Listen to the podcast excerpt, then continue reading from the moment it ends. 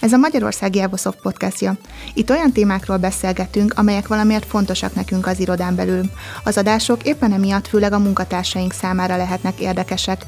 Ugyanakkor, ha téged is érdekel, hogy mi van most napirenden az irodán belül, vagy miként gondolkodunk, miként beszélünk a minket foglalkoztató dolgokról, akkor hallgass bele bátran, ugyanis ez az iroda előtted is nyitva áll. Szeretettel üdvözlök mindenkit, Kapros Gábor vagyok, az Evosoft podcast adásán, mai vendégem pedig újra Petény István, Sziasztok! A március 23-át írunk, és ezt azért fontos megemlíteni, mert pontosan hat nappal ezelőtt elfogtunk egy levelet, amelyik az egyik ágazatvezetőnktől érkezett, amely arról szólt, hogy egészségügyi okokból visszalép az ágazatvezetéstől.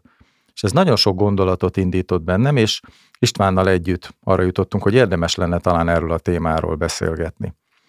Úgyhogy István rögtön így belevágva a közepébe, mennyivel korábban tudtad meg a hírt te, az ügyvezetőnk, mint mi, egyszerű levélolvasók? Nem sokkal korábban tudtam meg.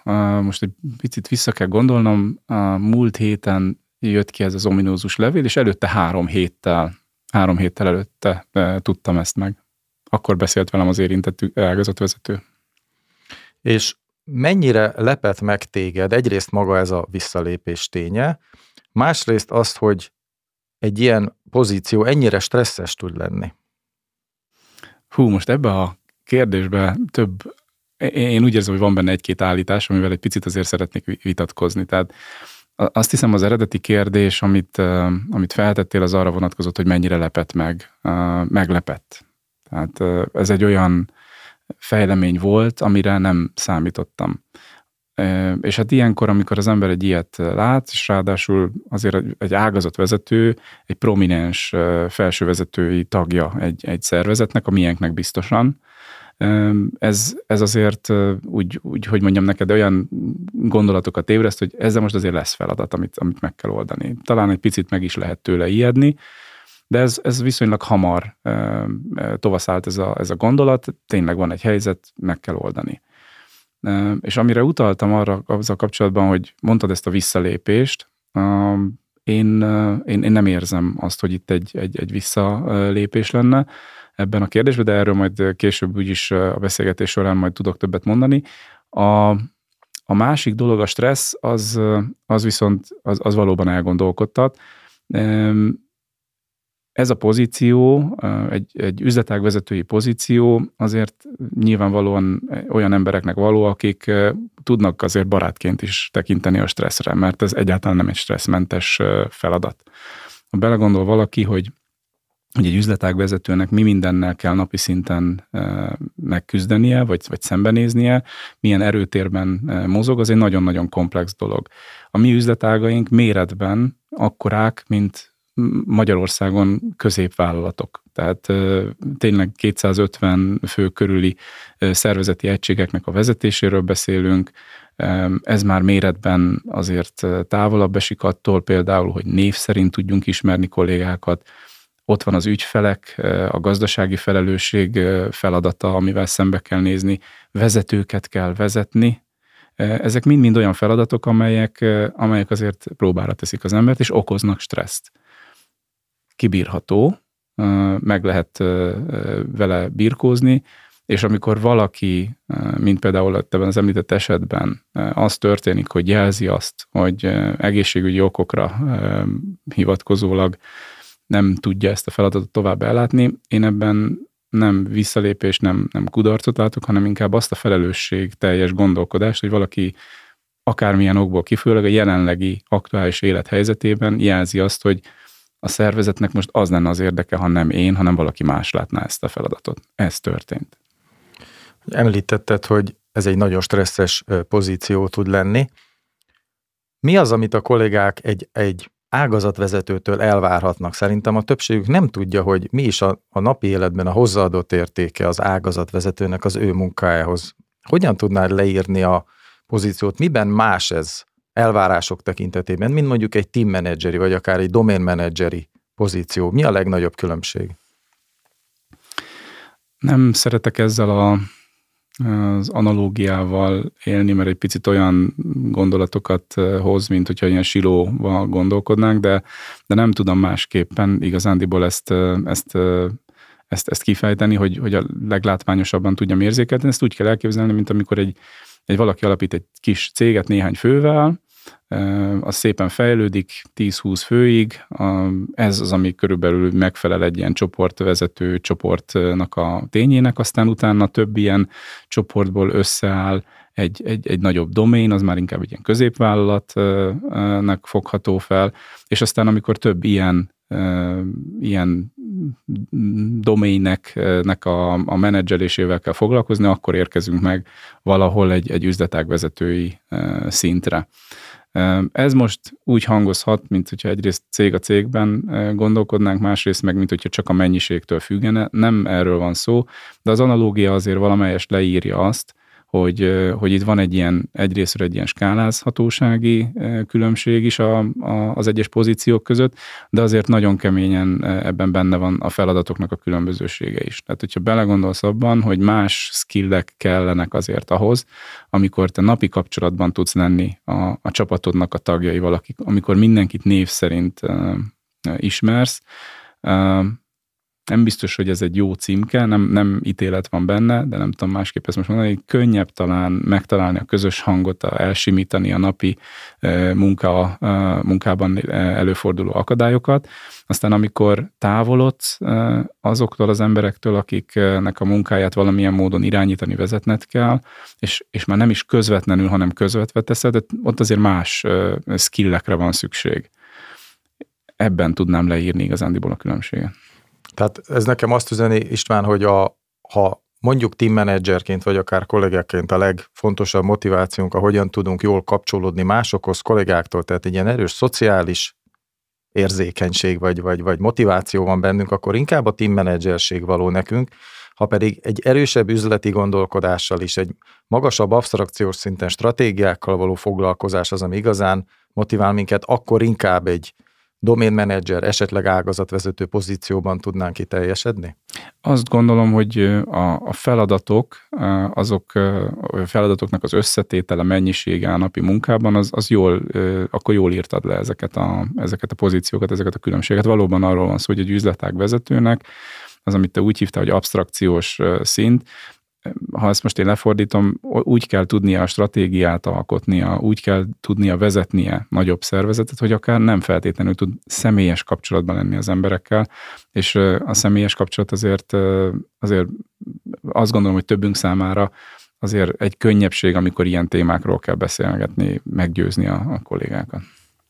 Amikor én még team managerként dolgoztam, és az nem volt olyan nagyon régen, akkor akkor emlékszem, hogy az volt az elvárás felém, és ez egy teljesen jogos elvárás volt, hogy minden segítséget adjak meg a kollégáknak ahhoz, ha, ha, mag, ha nehézségei vannak például a stresszel, egyrészt én magam is próbálják neki segíteni, vagy hívjam fel a figyelmét olyan félig külső segítségére, mint például a céges pszichológus, az Evo Balance, és most azon gondolkodom, hogy itt volt egy üzletág vezető, hogy, és mintha mégsem tudtunk volna neki segíteni. Hmm. Érdekes, én ezt, ezt, ezt másképp látom.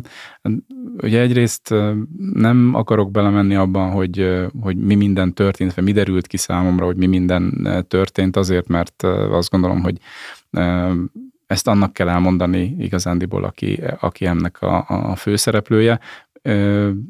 Nagyon sok lehetőség van a, a, valóban egy, egy szervezetnél, az Evosoftnál is arra, hogy szembenézzünk ezekkel a ezekkel a, ezekkel a dolgokkal, a stresszel, saját magunk fejlődésével, saját magunk szükségleteinek a, a megfogalmazásával. Nem könnyű ez a feladat. Amikor az embernek ezt csinálnia kell, akkor ez, ez, ez nem, tényleg nem egy könnyű feladat. Én ebben a történetben egyébként annak örülök, hogy itt, itt azért pont erről van szó. Tehát itt van egy, egy kollégánk, aki, aki felismerte azt, hogy neki most a képessége és a szükségletei, illetve a körülményei, azok nincsenek összhangban egymással. És még mielőtt valami esetlegesen baj történik, ő ezt jelzi, és, és, és kért támogatást, vagy, vagy segítséget, hogyha ezt így lehet mondani. Minden mellett még, ami nekem nagyon-nagyon fontos ebben a, ebben a történetben az az, és azt gondolom, hogy ez ide kapcsolódik ehhez a kérdéshez, az az, hogy egy ilyen esetben könnyű rácsúszni szerintem arra a döntésre, hogy akkor á, itt valami nem jó, akkor változtassunk egy nagyot, és akkor menjünk el egy másik helyre. Ennél az érintett ágazatvezetőnél, ennél az ominózus esetnél ez nem merült fel. És én erre nagyon büszke vagyok, én ennek nagyon-nagyon örülök. Egyrésztről büszke vagyok arra, hogy van egy olyan kolléga, aki ezt szerintem eszméletlenül bátor dolgot tett meg. Tehát azzal, hogy előállt ezzel a, ezzel a dologgal, szembenézett saját magával, meg szembenézett a szervezettel, és, és ehhez kell bátorság. Mert azért, a, hogy mondjam neked, az ilyen dolgainkkal szembenézni azért, azért nem mindig könnyű, sok-sok aspektusa van, egyszerűen maradjunk hogy nem könnyű. De szerintem ezt érti mindenki, aki hallgatja ezt az adást. És a másik oldalról, amire szintén nagyon büszke vagyok, az az, hogy a, a, a szervezet sem úgy reagált, sőt, kifejezetten úgy reagált erre, hogy nekünk jó lenne, hogyha ez az ember itt maradna továbbra is. Oké, okay, van egy helyzet, meg kell oldani, és most ugyan még sok részletet nem árulhatok el, de meg tudjuk oldani. Tehát ez az ember itt tud maradni, hozzáadott értéket fog tudni generálni, úgyhogy hogy ő is jól tudja magát érezni benne. Egyfajta karrier lépcsőt is jelent ez. Ugye a korábbi adásban beszéltünk róla, én komolyan gondolom azt, hogy karriert nem csak pénzben lehet mérni, hanem lehet abban is mérni, hogy az, amit éppen teszünk, az, az mennyire elégít ki, vagy mennyire teszi lehetővé, hogy megvalósítsunk önmagunkat. Itt most valami ilyen irányba történik egy elmozdulás. Erről nekem eszembe jutott egy történet, ezt pár évvel ezelőtt hallottam, hogy Darvas Ivánt, a korábbi egészen kiváló színészt megkérdezte egy fiatal riporternő, hogy így a pályája vége felé, már Darvas Iván pályája vége felé, hogy hát tisztelt művész úr, árulja már el nekem a titkot, hogy hogyan tudott hosszú élete során ennyire sok szerepbe belebújni. És akkor Darvas Iván erre azt válaszolta, hogy hát kisasszony, itt valami félreértés van. Én, én soha egyetlen szerepbe sem bújtam bele. A szerepek bújtak én belém.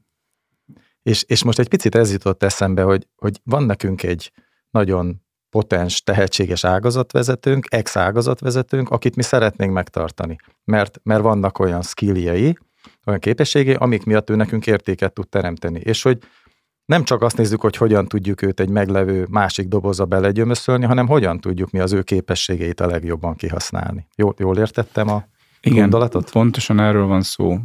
Egyrésztről szeretnék csatlakozni ahhoz, hogy én is azt gondolom, hogy egy, egy rettentő tehetséges emberről van szó, és én kifejezetten rosszul érezném maga, magam ennek a szervezetnek az élén, hogyha nem tudnánk megvalósítani azt, hogy egy ilyen embernek lehetőséget, szerepet tudjunk biztosítani a szervezetnél.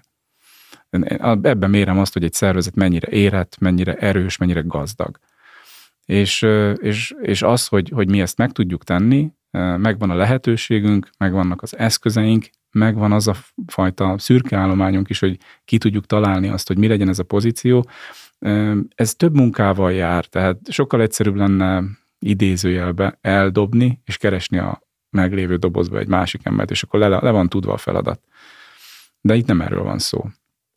Ez is feladat, ez is része, hogy, hogy megtaláljuk a, az ágazat élén tátongó, hát hogy mondjam, vákumba az új szereplőt, és meg is fogjuk találni, de a, a másik oldalról az, hogy, hogy, hogy ott van az az ember, akinek meg egy, egy, egy testhez álló értéket teremteni tudó, motiváló szerepkört tudjunk adni. És erre most sor fog kerülni. Ugyanakkor ugye valahogy pótolni is kell majd a távozó ágazatvezetőt, feltételezem már van pozíció kiírásunk, kívül, belül, hol keresünk elsősorban utódot? Mindenhol keresünk. Tehát ahogy szintén korábbi adásban volt róla szó, tehát mindig arra törekszünk, hogy a, a legmegfelelőbb embert találjuk meg a, az adott pozícióba, és uh, én nekem külön öröm, hogyha ezt belülről meg tudjuk oldani, és, és vannak kollégáink, akik egy, egy, egy ilyen pozícióba is bele tudnak menni, hozzáteszem erre azért van szép számmal példa, de esélyt adunk annak is, hogy kívülről is megnézzük, hogy milyen jelöltek vannak.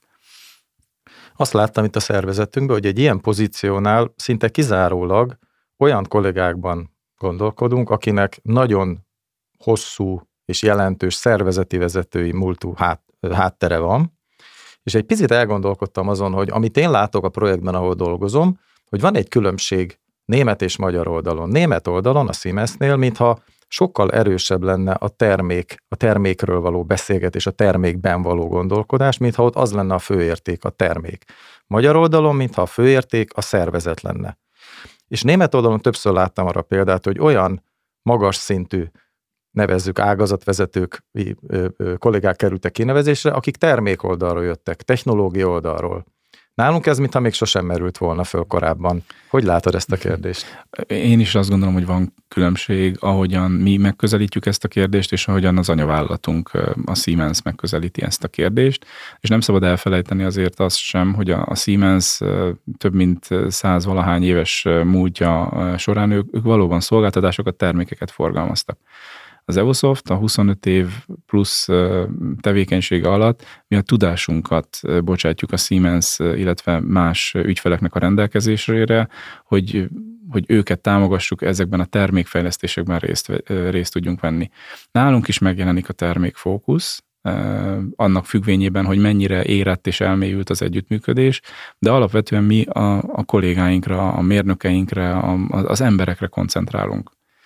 Azért, mert, mert nekünk ők az, ami, ami, ami számukra a legnagyobb kincs, a legnagyobb értéket képvisel, illetve az, amit tudnak. És emiatt valóban egy picit más, más a fókusz. Nekünk az fontos, hogy, hogy, hogy jól érezzék magukat az emberek, megfelelő tudású kollégáink legyenek, ez a tudás folyamatosan fejlődjön. Ezek a feladatok átlapolódhatnak a termék fókuszú megközelítéssel, de nem pont ugyanazok. Említetted, hogy egy emberközpontú cég vagyunk, talán erősebb nálunk a gondoskodás jelleg, így a napi életben, a kollégákról való gondoskodás, és, és nekem egy picit ez az egész történet azt is üzeni, hogy, hogy az ágazatvezető is ember. Hogy tudat alatt, mintha lenne egy olyan képünk, hogy minél följebb nézünk a ranglétrán, annál inkább egy Superman szeretnénk ott látni, még ha ez az ágazatvezető korábban egy céggyűlésen volt is Superman, és, és az esetleges hibákat, gyarlóságokat rögtön észrevesszük, egy rossz kommunikáció, egy szerencsétlen mondat a webcaston, ezek nagyon nagy hullámokat gerjesztenek, amikor meg jól csinálják a dolgokat, azt észre se vesszük. Tehát nekem egy picit azt üzeni ez a történet, hogy, hogy talán mindannyian jobban észre tudjuk venni, hogy úgymond odafönt is emberek ülnek. Hm. Hát abszolút így van, én ezzel nem tudok vitatkozni, Gábor. Már csak azért sem, én magam is voltam ágazatvezető, ugye hat ágazatunk van, és nekem mm, abban a megtiszteltetésben volt részem, hogy ebből a hatból öt ágazatnak az élén valamilyen formában valamennyi ideig ott lehettem. És, és valóban ez, ez a helyzet, hogy ez egy celeb pozíció, tehát erre odafigyelnek. Az, aki ezt a szerepet betolti, ő egy, ő egy példa, egy, egy role model. Ami azt jelenti, hogy ha, ha ő hibázik, vagy valami kifogásolhatót tesz, akkor az sokkal jobban felnagyítódik, mint amikor, amikor más teszi, aki nincs ebben a pozícióban. És teljesen természetes az, hogy ő Superman, ergo, hogyha megmenti kétszer a világot egy nap alatt, az, az, az a daily rutin, tehát az, az, az hozzá tartozik.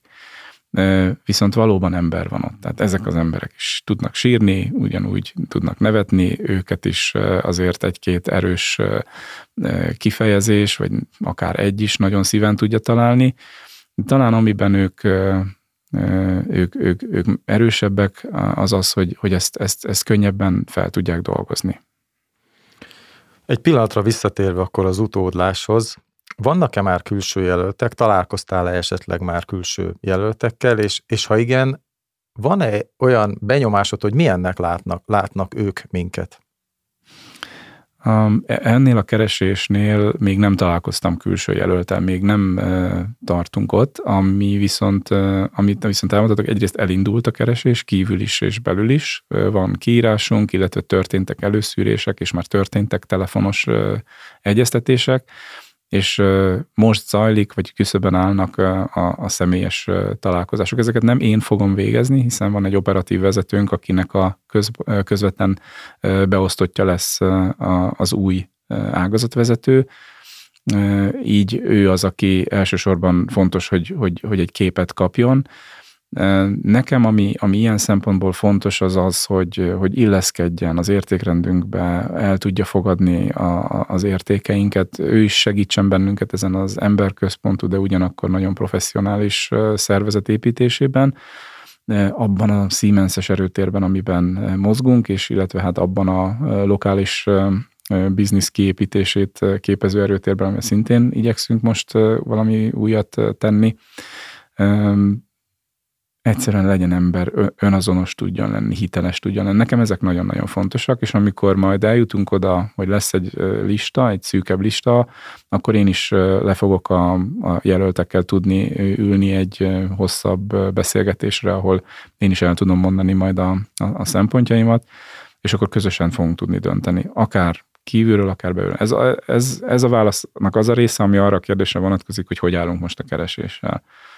A, a másik része, amit arra vonatkozik, hogy hogyan látnak bennünket kívülről, ott arra tudok támaszkodni, ami a korábbi üzletág vezetőkeresésekben volt, és hát nem olyan régen volt egy, egy másik keresés is, ez még a előző évnek a végére tevődik, ott is szép számmal a növekedésünkből fakadóan ugye egy, egy, újra egy hatodik üzletág vezetőt is a fedélzetre hoztunk, és, és hát ott, ott is meghallgattunk nagyon-nagyon sok külső, külső jelöltet. Érdekes, hogy az üzletág vezető névnek, pozíciónak azért van egy, egy, egy renoméja. Alapvetően nagyon-nagyon ilyen költségorientált, ilyen termelői, termelésből, gyártásból érkező szemlélettel találkoztunk sokat, ahol költség, költség, költség, költség hatékonyság volt a, a fő szempont, és ezeket próbálták a jelöltek érvként feltüntetni. Mi nem ezt kerestük, most sem ezt keressük. Egyrészt azért, mert az üzleti modellünk olyan, amilyen, és bizonyos szempontból más helyzetben vagyunk, mint mondjuk a magyar piacnak más szereplői, azáltal, hogy a Siemens a legnagyobb ügyfelünk. Nekünk tényleg ez, a, ez az emberközpontúság, ez nagyon fontos. Ebből az üzleti modellből fakadóan és a munkaerőpiacból fakadóan mert informatikusokat keresni ma Magyarországon, és megtartani, illetve integrálni egy szervezetbe, közösségbe, hát az nem egy nagyon triviális feladat. Azt hiszem, nagyon szép zárszókat hallottam István, az emberközpontúságot emeltet ki, illetve az, hogy tudjon kapcsolódni az Evosoftos értékekhez, úgyhogy bárki, aki hallgatja ezt az adást, házon belül és házon kívül bátorítjuk, hogy jelentkezzen az ágazatvezetői pozícióra, és reméljük minél hamarabb konkrét hírekkel tudsz majd szolgálni ezen a fronton, István. Így van, én is ugyanezt remélem. Köszönöm szépen. Köszönöm szépen a beszélgetést. Sziasztok! Sziasztok!